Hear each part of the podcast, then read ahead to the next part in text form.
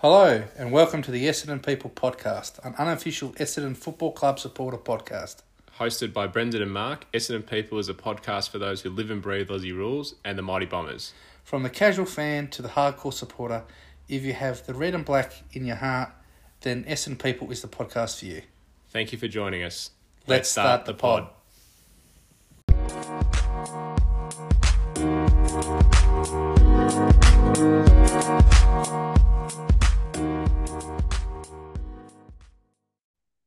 Hello and welcome to episode 42 of the People podcast, our intra-club practice game review. So, Brendan, it's been a little bit since we recorded the Christmas wish list episode, which we both really enjoyed. Um, we've had a bit of a break in between, and now we're ready to launch into uh, some footy again. How have you been? Yeah, I've been good, thank you, Mark. Uh, just you know, I think like everyone, enjoying the uh, enjoying the warm weather, uh, a bit of time off. Uh, cricket was good, always good to beat England. Um, yeah, but really excited to start talking some bombers now, especially with round one about a month away. What about you, Mark? How was your break? Same thing, yeah. Really enjoyed watching the cricket, and um, then the VFLW started up last week, and that's got us back into footy mode and a bit of intra club, which we're going to talk about today, and then uh, yeah, we're not far away from a few more formal practice games, and before you know it, in less than thirty days, we're we're playing round one. So with that being said, we'll jump into it. This intra-club game was played on Wednesday morning at the Hangar, wasn't it? Yes, yes. I think it was um, I think about 9.30, 10 start, and then it finished at about about midday there. Um, two sides there. I think uh, it was a red team and a black team. I think the uh, the black team was coached by Blake Caracella, and the red team was coached by Daniel Giansiracusa. Uh, both pretty even teams from what we were able to see, Mark. It wasn't like a uh, uh, first first reserves or they tried to stack one team. Rather, it was kind of a good balance with lots of um, kind of looking for matchups. So that it was a pretty good battle. Uh, do you want to just go through who, who played, Mark?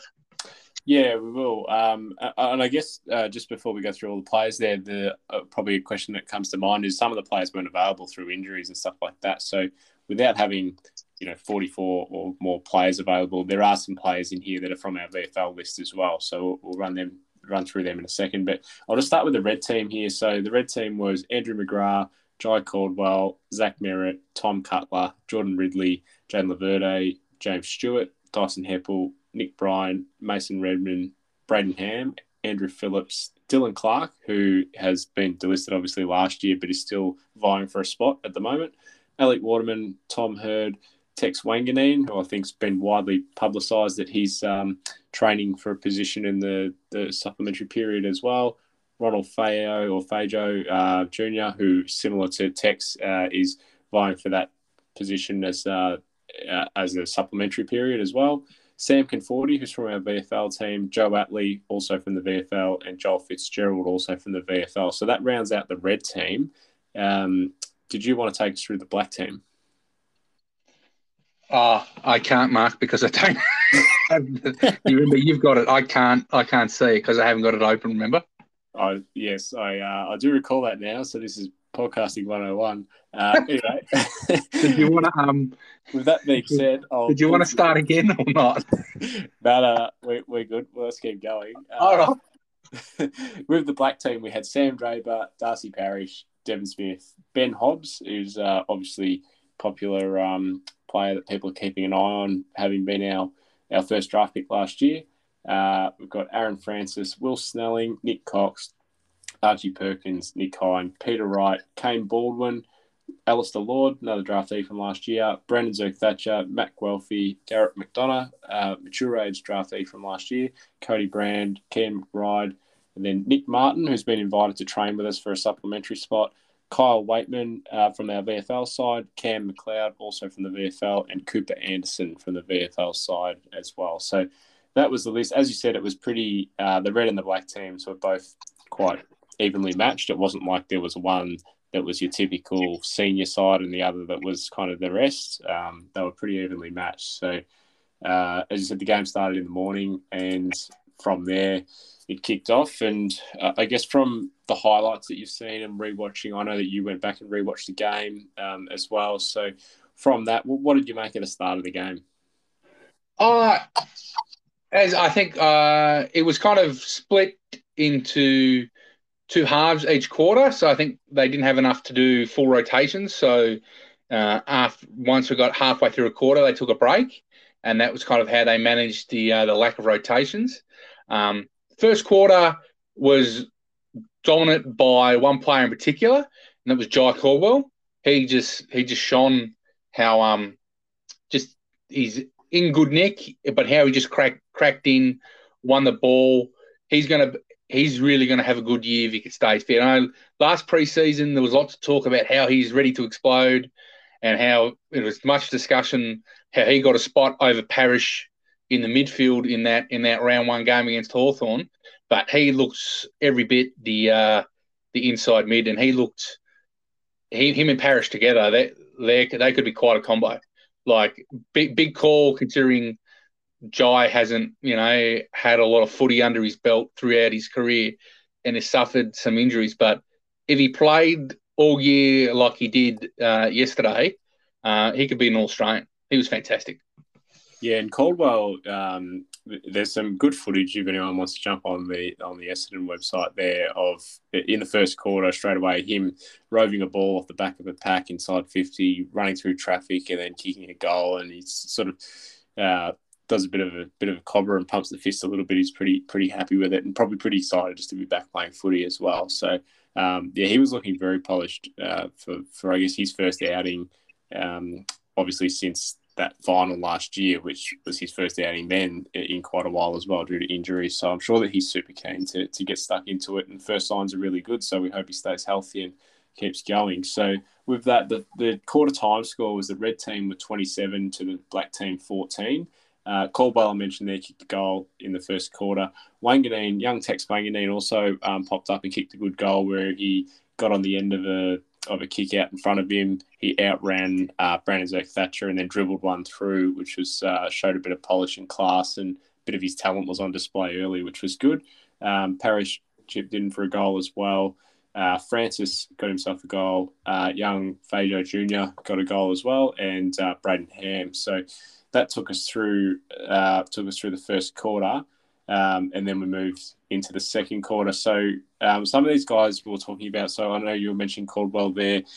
Uh, people will notice that uh, he'll drop off obviously after the first half, but that was a deliberate thing where he was um, planned to not play out the whole game, and his minutes were managed. I guess you'd say. Yes, yes, they were. So uh, they were trying to manage obviously blokes different pre-seasons, how much work they've put in with Caldwell in particular. It was because obviously he's had the uh, the hamstring issues there, so they kind of phased him out of the midfield rotation. But they're also looking to get different looks in there. So uh, Parish played a bit of half forward. Uh, McGrath and Merrett both played a bit of time at half back. Uh, they played Hobbs in the middle. I know Archie Perkins uh, played in, in the midfield there and looked and looked pretty good there. He looks like he's put some size on over summer, and he's certainly going to be one that they're going to look to play some midfield minutes. I think um, long term they're grooming him as a as a as a midfielder by the looks of it. Uh, but at the moment, with um, you know just being a young player and also with our um, lack of small forwards, uh, I think he might spend a bit more time forward. But it was just certainly it was good to see some younger players, Ben Hobbs, kind of those Nick Cox on a wing, kind of really kind of get more involved there. Yeah, uh, Perkins that you mentioned there, he kicked a goal in that second quarter. Um, other goal kickers were Conforti and uh, young Nick Martin as well. So there was some good young talent uh, on display early. And at halftime, the scores had tightened up a little bit. It was uh, the red team with 34 to the black team 27. So um, it was good to see that. Yeah, there was a good mix uh, through both teams, and it was sort of showing on the scoreboard that both teams were sort of pretty equally matched, which was which was good. Um, Perkins as well, was just like you said, he seems a bit versatile. There's, he seems to be able to find space well. Um, he seems to be able to pop up in the right spots at the right time. And I know last year his goal kicking was probably something that he went away to work on. So hopefully by him chiming in with an early goal there is maybe a good sign that that's something that he has done a bit of work on and um, and just polished up that goal kicking skill a little bit uh, as well. So uh, I guess after half time, uh, yeah, players like Caldwell uh, got managed out of the game, that gave other, other guys an opportunity uh, to come through. So in the uh, by three quarter time, it was the red team 64 to the black team 36. So the red team sort of skipped away again. There wasn't. It was a pretty perfect morning on Wednesday. It wasn't like there was a wind or a breeze or anything like that to, to either end. But Wanganeen popped up and kicked his second, um, and then Conforti did the same and also kicked his second uh, by this stage. Francis has kicked the goal as well. So uh, I think overall, this is sort of at three quarter time. I think people were starting to see that both Wanganeen and Nick Martin were both having quite good games. There was obviously a lot of eyes on guys like this that are vying for that supplementary spot, and I think people at this stage were noticing that these young guys were were sort of having pretty good games and putting their hand up to be selected. Yeah, that's right. Uh, Wanganeen was just just exciting. I they don't have any stats for this game. I don't believe any stats were even recorded, but he he just seemed to be in the play and doing smart things. Like he looks like a footballer. He kind of like he knows where to position himself and kind of what to do. Uh, same with Fajo Junior. Um, just just smart. Fajo's probably got a bit more pace than uh, than Wanganeen, but Wanganeen's just kind of uh, probably a bit more better mark. Uh, Nick Martin certainly uh, looked promising there. Played kind of like a, that Kyle Langford role that we've got him on the wing, uh, up half forward, kind of rotating. That was um was quite quite exciting to see. That possibly if you if he did make the list, uh, that was all, something you and I talk a lot about. Mark, where do you play Langford? Do You play him on the wing? Do you play him at half forward? Well, potentially you, you could kind of rotate him with with Martin there, and that would be a um a good combination. Uh, you mentioned Sam Conforti there. He's obviously on our VFL list. He was on our VFL list last year. He's a young player. I think he was a, a pretty good uh, junior footballer. He's only a small fella, but he he played really well. I've actually watched a couple of VFL games uh, last year, and he um he, he shows something. He's got there's something there.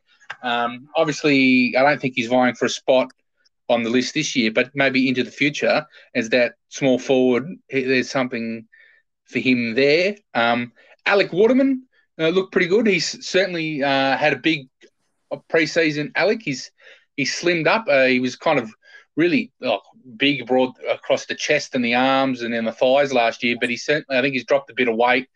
Emphasis has been on kind of getting his legs under him and maybe move into the midfield. And then we'll talk about Aaron Francis. I thought he showed a lot. He wasn't, he obviously took some strong marks, kicked the goal, but I think it was more how he was leading up at half forward. So it was more like when he, he led from like a 30 metre out to be that option for someone to kick to uh, at like the 60 metre mark. So he'd kind of mark at 60 and then he'd, he'd kick it back inside 50. So he certainly provided a strong presence, uh, kind of guy you could kind of see and kick to, and he was strong in the air, which is all his strengths. But it was good to see um, him showing some promising signs as a forward, which is where he's going to play this year. Yeah, and then in the, in the last quarter, uh, one of the highlights, if anyone wants to go on and see it, is uh, Mason Redman kicks a big goal from outside 50, which became a little bit of a weapon of his um, last year as well. Uh, so hopefully that's something we can see more of this year.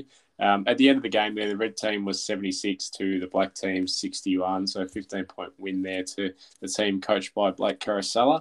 Uh, Nick Martin, that you've talked about there, finished with four goals, Sam Conforti a couple, Wanganeen a couple. Parish kicked a couple from the midfield as well, which was really good. Uh, Caldwell, Cutler, Ham, Redman, Fajo, Francis, Perkins, Guelfi, and McLeod all with singles. So um, it was, a, I think, a good hit out. Uh, there was some some talk, obviously, um, about who was the best uh, on the ground. I think, considering he only played the first half, uh, you mentioned earlier that uh, Jye Caldwell, I think, was was probably the guy who really stood out on the day. There was good performances from Darcy Parish. Ben Hobbs worked into the game and showed a lot for a, for a young player pushing for a spot. Jordan Ridley and Nick Hind grew into the game, did the did their usual things as well. So um, that was a, a, really promising hit out, I guess. Uh, there was uh, not too much bad news uh, from the game. There was a bit of concern when Nick Bryan uh, went down, but uh, listening to Dale Tapping's um, press conference after the game, it sounds like it might have been some sort of a cut above the knee or something. So hopefully no no leg injury there. But he seemed he seemed a bit um, bit distressed or uh, just in a bit of discomfort at that stage. So hopefully he's okay. Um, other than that, there were some guys who I guess didn't take the field, um, which maybe we'll talk about now, just in terms of the in terms of the injury list there. So uh, Jake Stringer has got a bit of a sore groin. So what's the latest on on Jake there, Brendan? Yeah, so uh, Jake's had a, a pretty big, um, pretty big off season in summer. So he he hired a personal training coach, professional runner um, there from Ballarat. Um, his name escapes me. I think his name is, is Jack. Um, he uh, he so did a lot of running in the off season, and he's obviously continued that into the preseason. And now his groins are a bit a bit sore. So they tried to deload him for the past couple of weeks, and that hasn't been as successful as they had liked. So now they're um now they're trying to give him the next kind of couple of weeks off and try to build him up back for round one.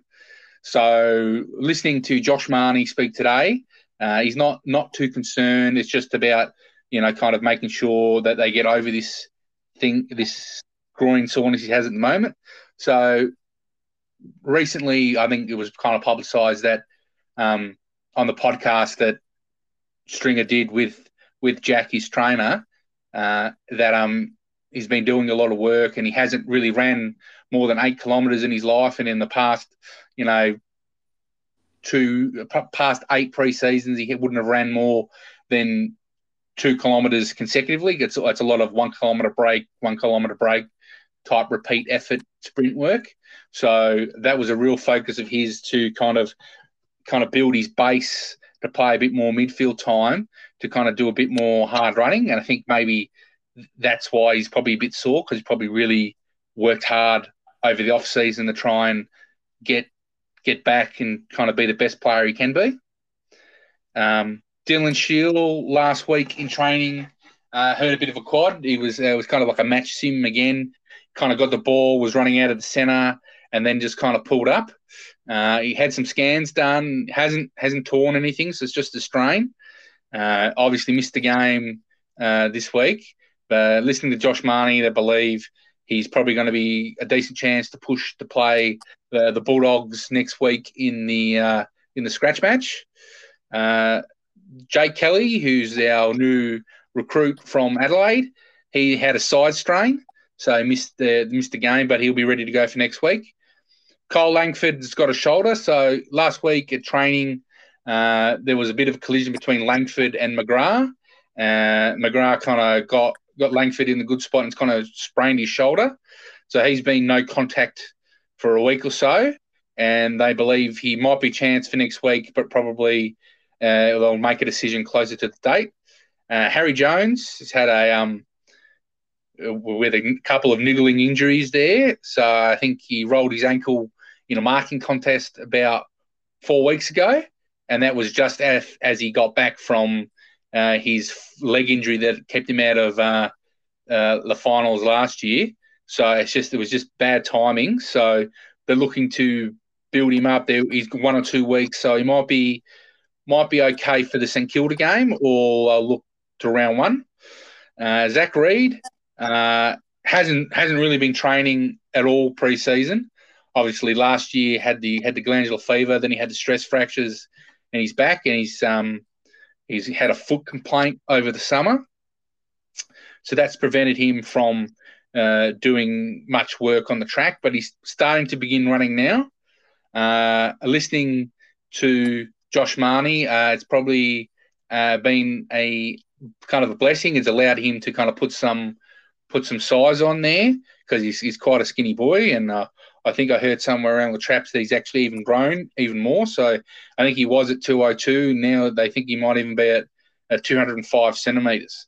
So he could be a um, he could be a guy that's going to trouble defend uh, key forwards or defenders because it's talking might play forward as well.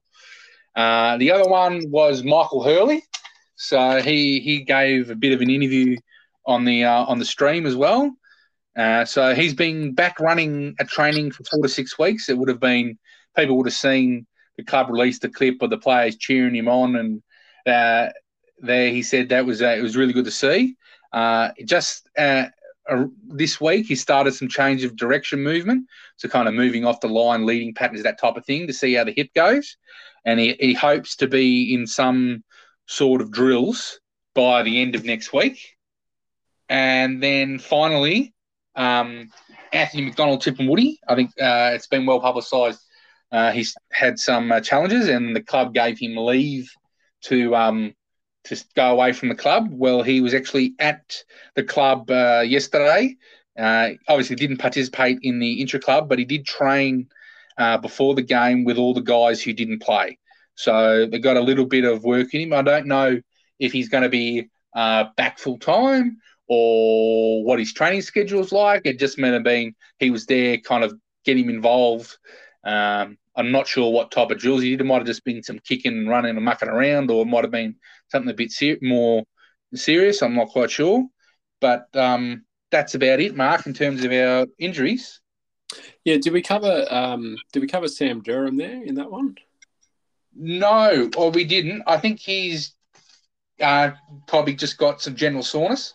I haven't I haven't heard anything in particular as to his injury there, but yeah. um, he sat out the uh, he sat out that practice game, that intra club game. But yeah, like you said, there wasn't really much news that it might have just been a case of um, just a bit of management with soreness. Uh, he's he's another one who's bulked on a bit of muscle over the over the break as well. So yeah, wouldn't surprise me if uh, yeah, he's had a big preseason, pulled up a bit sore from last week's training and uh, had to had to sit out the intra club and maybe back for the scratch match against the Bulldogs.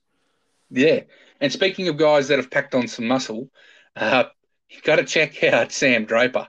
Oh, he he he looks ready to explode, Mark.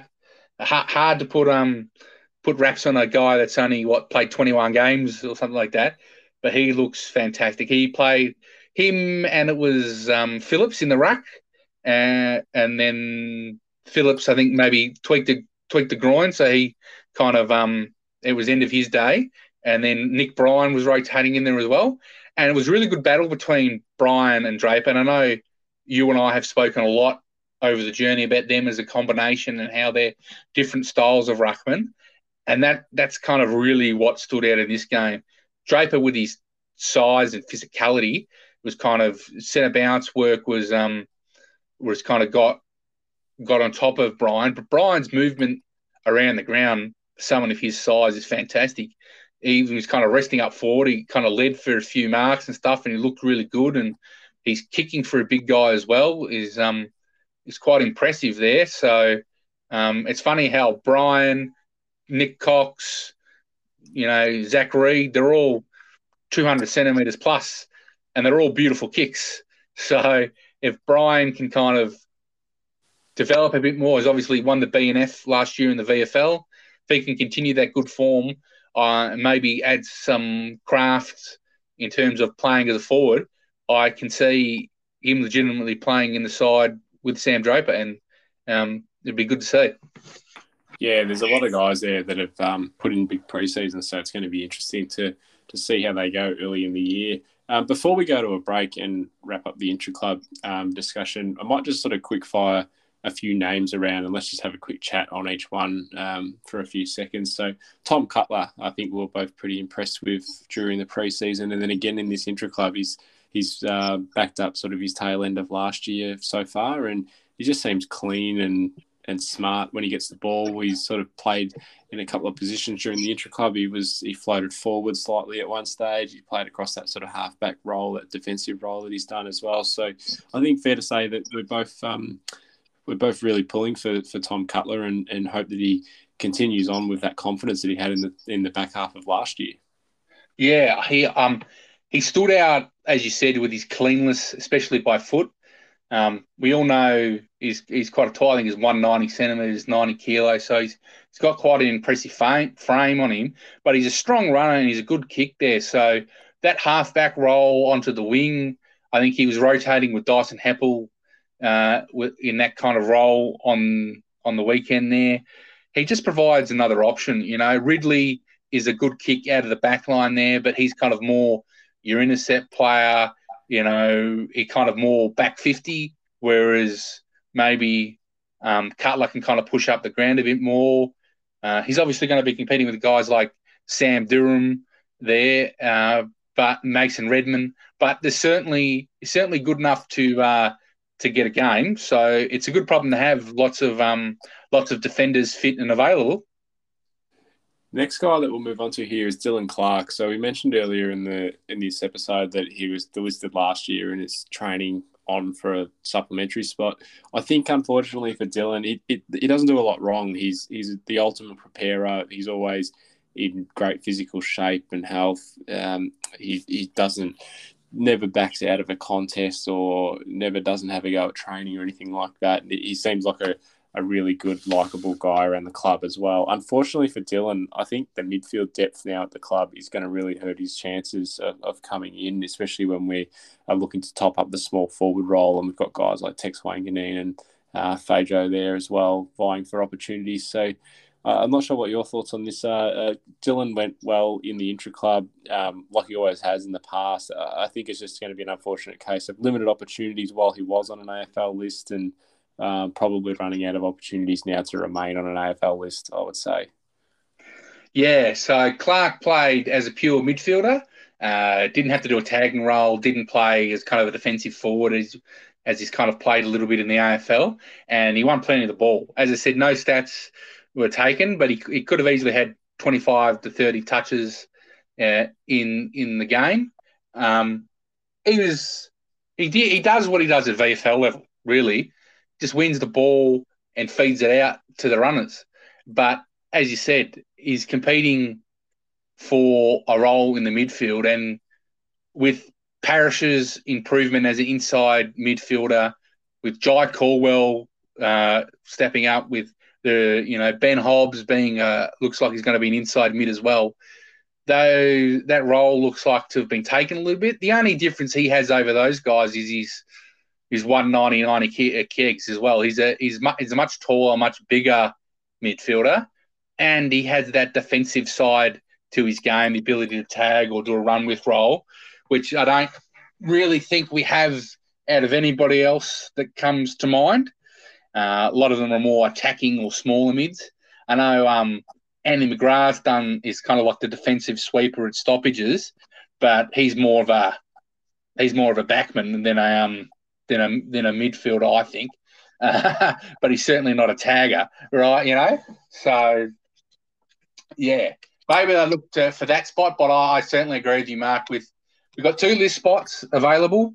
Uh, Josh Mahoney indicated we'll definitely take one in this SSP period, and then they're debating on whether or not they'll take a second one or leaves one open for the mid-season draft. Uh, Marnie mentioned that they've got a list management meeting in a fortnight. Sorry, Xavier Campbell, not Marnie, mentioned they've got a list management meeting in a fortnight's time when they'll discuss um, who's available. So in the past, when we've had SSP players, we've uh, kind of let them play the full preseason. So people remember last year, Alec Waterman uh, played against Carlton, really dominated, and then played another good game. I think it was against Geelong, and then they'll make the call. So, yeah, I think all four are a good shot at the moment. They haven't put a foot wrong, and there's no one you could definitely say is going to make it, and there's no one you can definitely say is not going to make it. Um, yeah, well, it's interesting to see. I think it might both be a horses for courses decision, or um, do they do they think that there's not going to be enough talent in the mid-season draft? They take two now maybe hope for a long term injury if the if and they fill the role that way. But it did seem at the draft time interview with uh, list manager Adrian Dodoro that um, yeah they were pretty keen on accessing the mid season draft as a vehicle to get talent in, and we've been pretty successful over that. We obviously got uh, Sam Durham last year who kind of played some pretty good football, and then before that we got Will Snelling who was third in the Crichton medal. So it's definitely we've had some success there. So that might be something uh, for the list management team to consider. The last player that we'll touch on here before the break is Garrett McDonagh. So he obviously came across during the draft um, period last year and was a mature age player, I, I guess. Um, you would say, considering the draft usually is you know kids that are eighteen. So uh, we're pretty excited about him, what he offers. Um, we've seen some highlights of what he's done in the Richmond VFL side.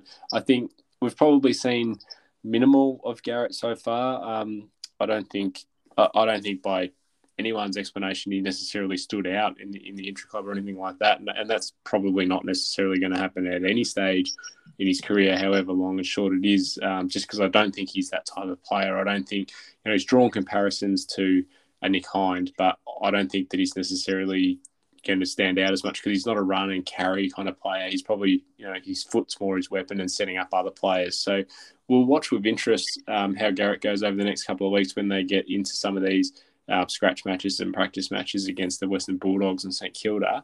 Um, but uh, yeah, it'll be interesting to see how that unfolds, and we're really looking forward to seeing how they might use him in the team, and um, and especially that that big uh, that big boot that he's got. Yeah, they they played him that halfback wing role, which which he did for the Richmond VFL, and they obviously was kind of indicated that was the reason why we brought him in. Um, he's kicking. He's it's clear from that he's a he's got he's a long left boot. Um, his short passes were, were okay. Um, it's kind of hard to tell in a in an intra club sometimes with certain players because each side kind of knows what the other side's trying to do on defense and offense.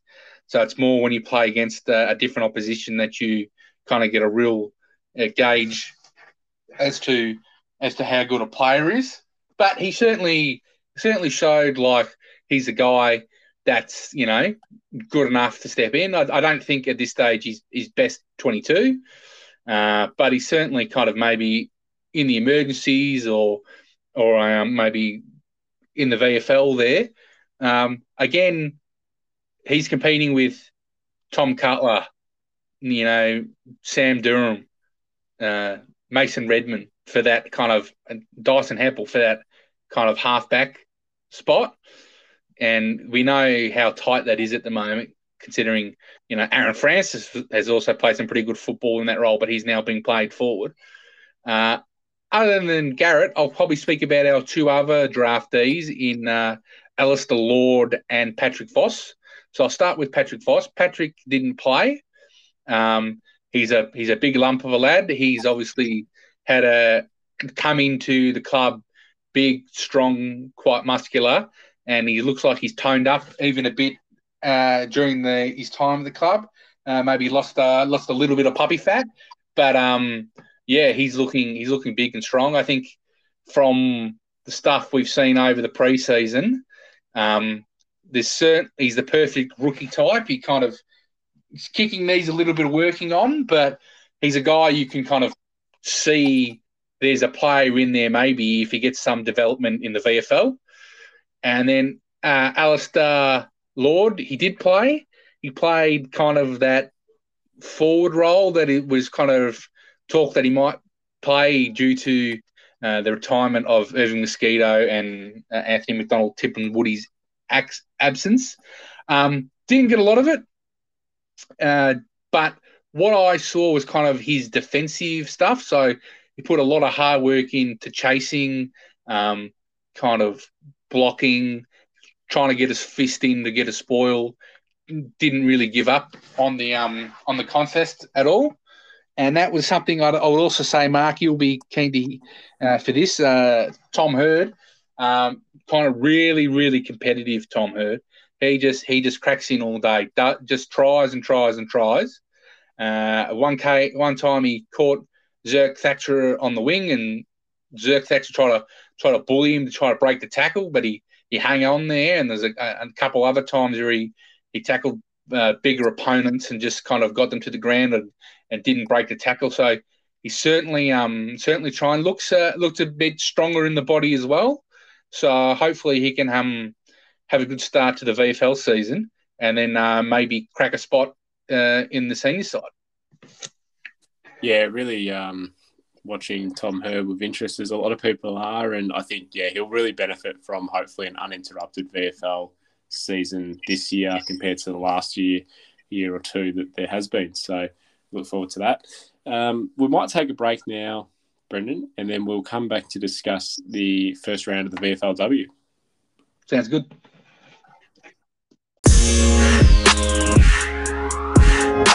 week with the VFLW playing their round one game against the Bulldogs. So uh, I guess before we jump into that, um, the the season fixture has now been released. Um, the, the co-captains have been announced as well. Uh, there's been some people come and go from the club, obviously, uh, over the last few months as well. So we're ready to launch into another VFLW season and hopefully go one better than we went last year. Got very close last year and hopefully go one better.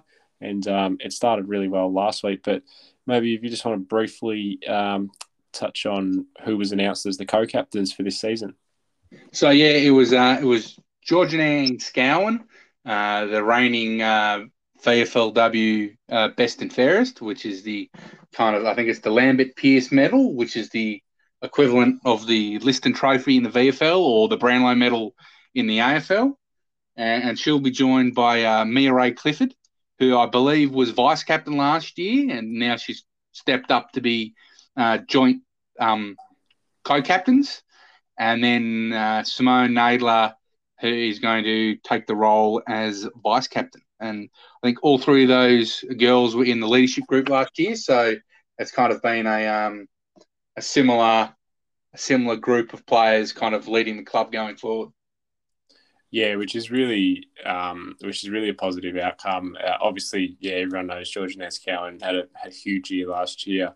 We regularly spoke about Mia-Rae Clifford as well, um, how well she was doing in the games when we reviewed the games last year, and the same for Nalder as well. She was um, she was a real prominent force and, and dominant figure in those matches too. So um, really good core group there of, of leaders to to lead the club uh, in what's going to be heading towards. Not that the VFLW team will drop away now, but um, it's been now building to also put in place the AFLW team for next season. So uh, they've got an important role and they're definitely well equipped to, to do that based on what we've seen. So uh, I guess we started off with the game against the Bulldogs. So we might jump into that now. And it was the best start you could hope for. They kicked four goals to nothing in the first quarter, piled on another four goals in the second quarter. So at half time, it was the game was uh, 50 to zero, um, which is which is a good position to be in going into the break um, and then carried on with it in the second half as well. So we ended up 15 8 98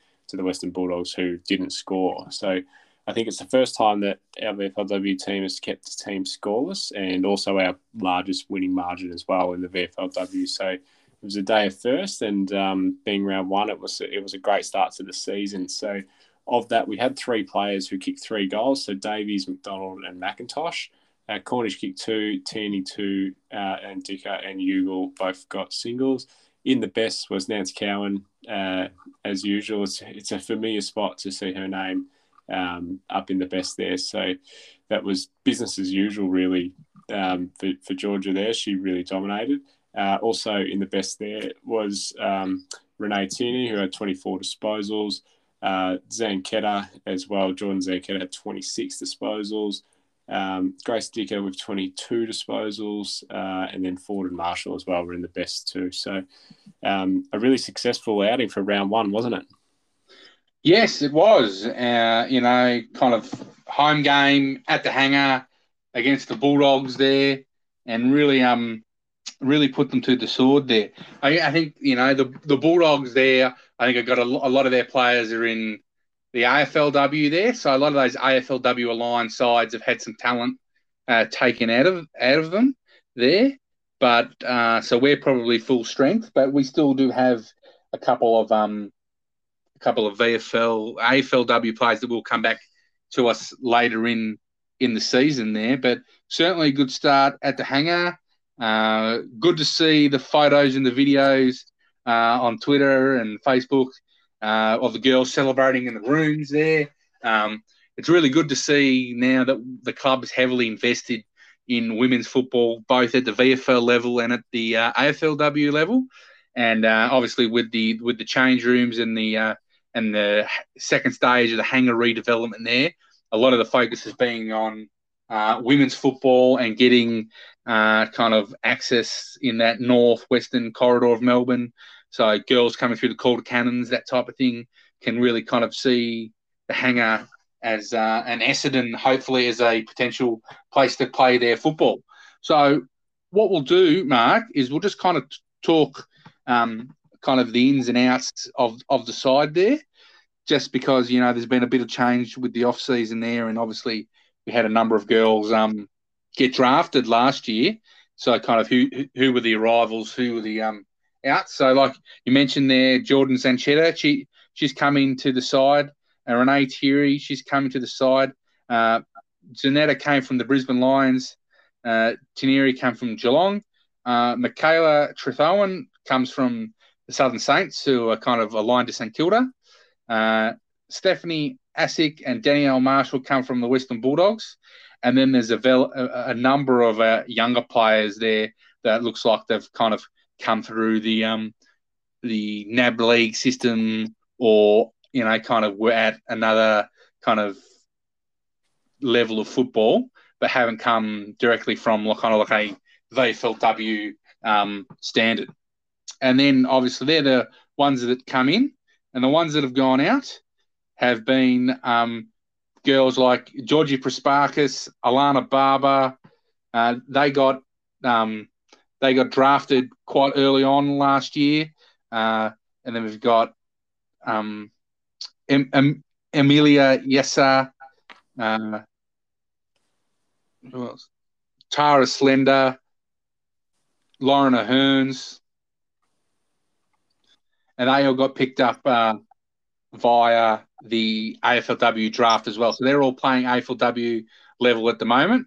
So all, all of those girls, I believe, played uh, in the prelim last year. So uh, big, big shoes to fill. But it sounds like we've got some uh, pr- two pretty good players, at least in Zanchetta and Tierney, based on their uh, round one performance. So, um, as you mentioned, we play the Dogs at home at the Hangar. Uh, next week we have Port Melbourne, uh, another home game. Um, this year uh, the split is going to be a bit different. I think we're playing four home games at the Hangar and the others at uh, Windy Hill. So next week is round two. Uh, so on Saturday at the Hangar at twelve thirty, you can see Essendon play Port Melbourne, and then uh, round three on Sunday, the 27th of February, which will be the week after, we play Carlton away at Ikon Park at 2 p.m. So that's uh, Princes Park. Um, so it's I believe it's a 14 round season. Uh, but what the so the AFL is doing is they announced which clubs will play each other uh, in which round, but they're not giving times or um, where they're playing or venues like that because they want some flexibility in the fixture for COVID. But you know, we know we're playing the you know Port Melbourne home, Carlton away. Then after that, we got Williamstown, the Southern Saints, Geelong, North Melbourne, Carlton, etc. So we play the Blues, the Southern Saints, who are kind of like the St Kilda reserves, and um, the Western Bulldogs twice. Uh, so hopefully um, we can get some wins on the board, and as you say, go one better and make it make a grand final. Yeah, definitely. It's uh, it's it's going to be an exciting season for the VFLW uh, team. Again, we I know we both followed it really closely last year, and uh, we were really barracking for them, and got so close to the to reaching grand final there. So um, it looks like they haven't missed a beat in the preseason and started really well again. So we look forward to hopefully seeing some some progress through the season again, and uh, seeing them battle it out for a final spot and go through hopefully a step further. So uh, with that, that so that wraps up our intra club and our VFLW updates. Um, I guess coming up, we've got a couple of practice games for the senior team. We, we mentioned briefly before that um, they'll be playing the Western Bulldogs uh, next Wednesday, um, which is at the Hangar uh, again. So that will be uh, I think it's in the afternoon. I think it's about three o'clock or three thirty or something like that. So that'll be good to see a proper hit out, um, potentially televised by Kayo. I think we were discussing before. The week after that, we play the Saints, which I think maybe on a Saturday night. So that that's probably the the first proper full dress rehearsal of uh, you know normal breaks, normal quarter lengths, normal team um, you know numbers on the side and all that sort of stuff and uh, full blown dress rehearsal. So I, I, guess we've got that to look forward to in the in the next couple of weeks, Brendan. Yes, yes. So the, the game against the Dogs, I believe that's still kind of scratch match, so they can kind of do some mucking around with quarter lengths and breaks and rotations and stuff like that. But the the game against St Kilda, which I believe is at Marvel Stadium on, I think it's Saturday night.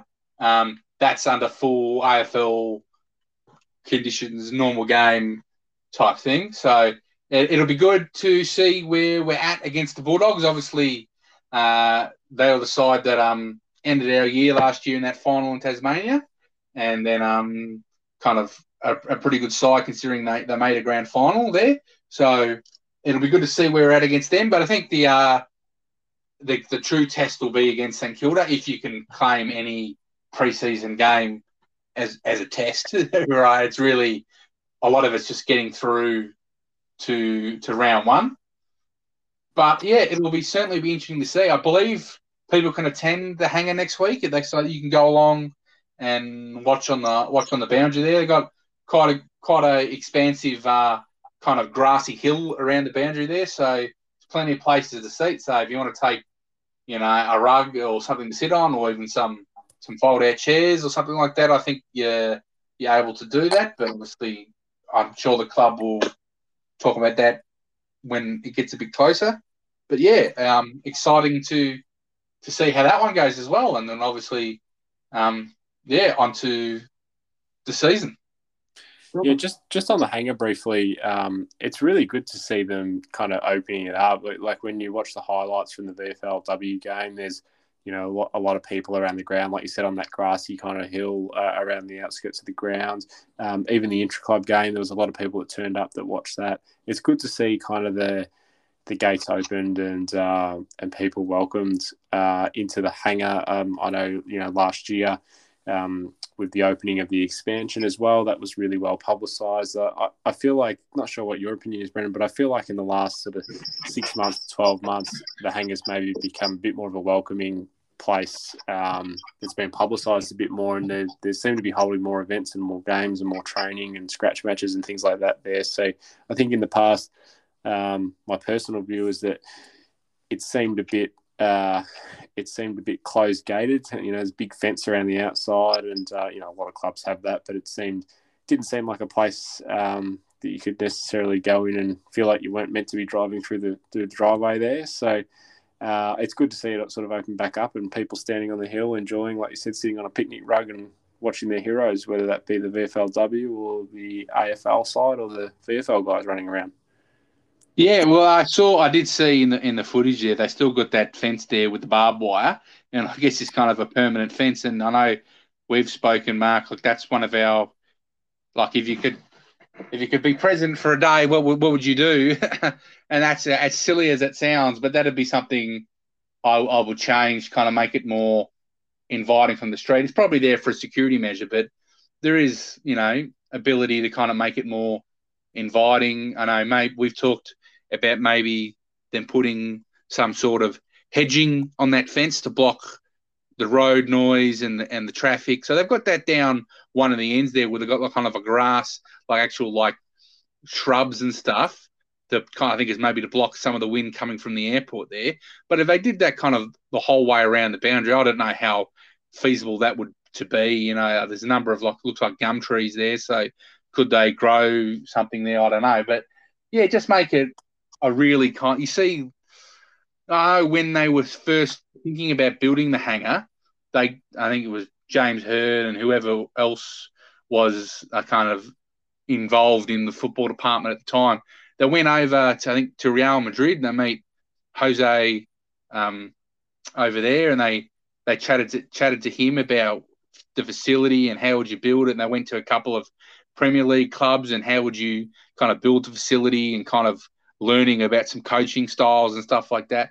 And you see a lot of the big EPL clubs, uh, they do have that hedged border. So when the players are in there, they feel secure. They feel like it's a place to be. It's kind of like they're closed off to the world. So I do think that would um that that's something if we could emulate, we should. But um yeah, and that would make it more inviting. But again, I think they've op- with COVID, they've opened up um, so you can go to the bomber shop. They've obviously got that the new redevelopment there where they've got the Hall of Fame, they've got the Paralympics Australia Hall of Fame, they've got the Indigenous Sport Hall of Fame. They've got the new, uh, I think it's the Jack Jones Cafe there as well. So I believe that's all open to the public there. So it could be um a really good day if you got there early. You could go through the Hall of Fames, go to the bomber shop, maybe have have some lunch, and then watch a watch a what's hopefully going to be a good game against um against the Bulldogs. Yeah, definitely, definitely a good idea. Um, all right, well that probably wraps us up, I think, for this episode. So thank you to all that endured through uh, through a bit of a rocky start. We had some we had some audio issues, uh, to be completely honest, at the start, and persevered through, and we've tried to make it work. So hopefully, it's uh, came out okay. I, I apologise for a bit of uh, preparation issue there at the start, but uh, no, we've we've gotten through, and it was uh, really good to record another episode, and look forward to doing it again soon once we get through another practice game or two. So, anything else to add, Brendan, before we sign off? Uh, just that the club's Hall of Fame is on uh, Thursday, Feb 24th, which I believe is uh, is next week. Um, it's so they're inducting uh, Dr. Bruce Reid, Dustin Fletcher, Gavin Wanganeen, and Neil Daniher has legends of Hall of the Hall of Fame. So they're all already in the Hall of Fame, but they've been inducted in, his legend status. So if people want to go um, to that, it's at the uh, at the showgrounds there. Uh, that should be a good night. Um, and yeah, hopefully uh, by then uh, we will know the future of uh, who's going to take this SSP spot, which I think is really uh, what's people are pretty keen to know. Hopefully, uh, when when Gavin gets elevated as legend, we can announce Tex is on the list. Yeah, that'd be uh, that'd be a nice way to tie it in if it if it falls that way. I think, like you said earlier, it's gonna it's really going to come down to these last couple of practice games, I think, and um, much like Waterman last year, kind of showing something in that uh, game against Carlton and the like. I think it's it's going to be a similar thing. It's going to be who can really put their foot forward for, for the last time. So uh, we wish them all luck and be good if we could put them all on, but uh, there's only a couple of spots maximum, so we'll see who gets there in the end. All right, well that's it from us.